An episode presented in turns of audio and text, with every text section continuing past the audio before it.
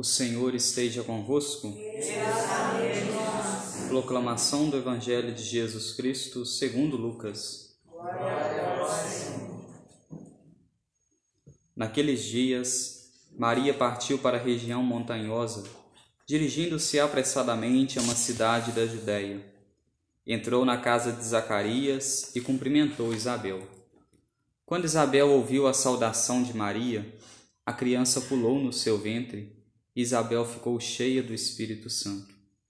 Com grande grito exclamou: Bendita és tu entre as mulheres, e bendito é o fruto do teu ventre. Como posso merecer que a mãe do meu Senhor me venha visitar? Logo que a tua saudação chegou aos meus ouvidos, a criança pulou de alegria no meu ventre. Bem-aventurada aquela que acreditou, porque será cumprido o que o Senhor lhe prometeu. Palavra da salvação.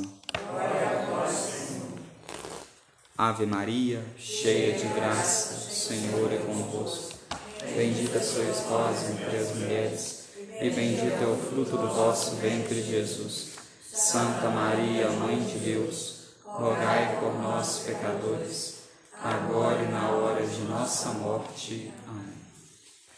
Caríssimos irmãos, estamos celebrando hoje ainda este tempo do advento, já se aproximando do Natal do Senhor, essa última semana, e o evangelho que nós ouvimos é o mesmo evangelho que nós líamos na missa no domingo.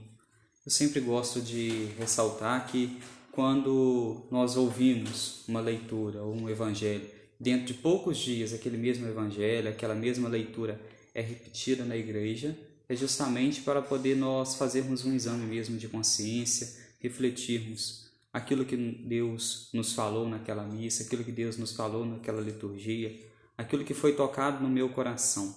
Como que está a minha forma de agir? Eu ouvi aquela palavra de Deus, eu ouvi aquele ensinamento, às vezes no primeiro momento eu me empolguei com tudo aquilo, decidi às vezes traçar novos rumos, novas metas na minha vida, mas às vezes depois acontece de passar tudo isso por despercebido, nós esquecermos, mas uma vez que nós esquecemos, somos falhos, certas coisas passam por despercebido aos nossos olhos, aos nossos ouvidos, o evangelho de hoje então repete.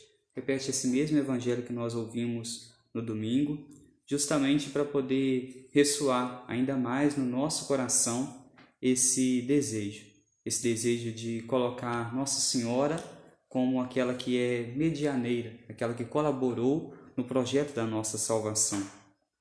Na primeira leitura de hoje, retirada da profecia de Sofonias, é uma leitura que nos convida a um júbilo, a uma alegria, porque nos é falado que uma sentença que estava sobre nós, uma sentença de morte, ela foi revogada. E o que, seria essa sentença de morte que estava sobre nós que foi revogada?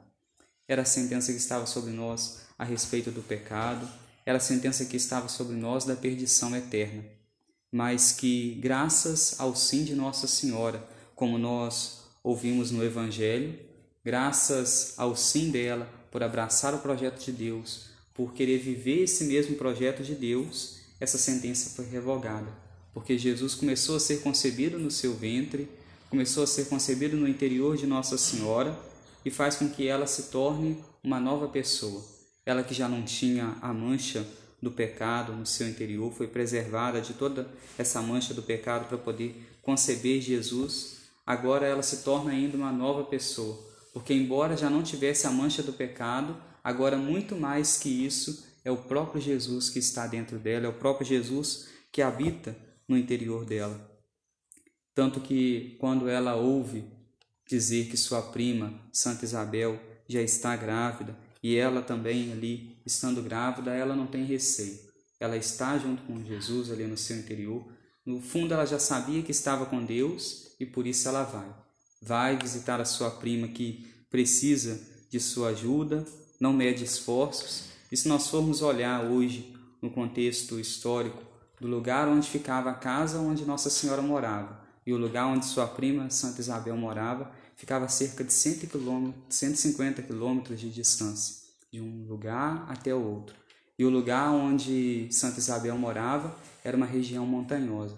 Então nós podemos imaginar Nossa Senhora saindo dali da sua casa, caminhando essa longa distância para poder ir até a casa de sua prima, para poder ali estar naquele momento tão importante que era na vida dela, que era aquele momento da gravidez, ela que já estava idosa, Santa Isabel já era idosa, já estava prestes a conceber o seu filho, São João Batista, faltava apenas três meses para a criança nascer, e nós podemos dizer que ali naquele momento, quando Santa Isabel recebe Nossa Senhora, quando Nossa Senhora sai da sua casa e vai receber Santa Isabel, vai cuidar de Santa Isabel, nós podemos dizer que, uma vez que dentro do ventre de Nossa Senhora estava Jesus, se nós formos olhar para a questão da Bíblia em si, uma vez que São João Batista é o último dos profetas, é Nossa Senhora que sai do seu aconchego para poder acolher aquilo que já se tinha no Antigo Testamento, mostrando assim que toda a Bíblia, às vezes a gente corre o grande risco de dividir a Bíblia. Aquilo que é o Antigo Testamento não nos serve, aquilo que é o Novo Testamento é o que me serve, mas não. Toda, todo o Antigo Testamento na Bíblia, ele deve ser lido à luz do Novo Testamento. Se nós conhecemos o Novo Testamento, se nós vemos sobretudo os Evangelhos, depois sim, nós vamos lendo o Antigo Testamento e ele vai tendo um significado. Se eu pego o Antigo Testamento para poder ler se eu pego a minha Bíblia para poder ler apenas lá no Antigo Testamento, muitas coisas eu não consigo compreender. Mas se eu já tiver um conhecimento, começar a ler e prestando atenção naquilo que os evangelhos falam, aquilo que o Novo Testamento fala, eu vou conseguir dar um sentido àquilo que é o Antigo Testamento. Então nós podemos dizer que Nossa Senhora sai, ela que representa aqui o Novo Testamento, uma vez que ela está com Jesus no seu interior, ela sai para poder acolher o Antigo Testamento. E ela vem dar um sentido àquilo que era o Antigo Testamento, uma vez que as antigas profecias já falavam também a respeito dela, já falavam que uma virgem iria conceber, que iria dar à luz a um filho, esse filho seria o filho de Deus. Agora nós vemos tudo isso sendo cumprido. Nossa Senhora é aquela que se coloca a serviço de sua prima Santa Isabel, é aquela que se coloca, nós poderíamos dizer também, a serviço daquele que vai ser o último dos profetas, aquele que vai acolher Jesus, que vai apresentar Jesus. Então, nós poderíamos dizer que ela é aquela que serve todo, aquilo, todo aquele que deseja servir Jesus. Santa Isabel concebia São João Batista no seu interior, São João Batista depois vai anunciar o Cristo, vai falar de Cristo e vai viver as palavras de Deus.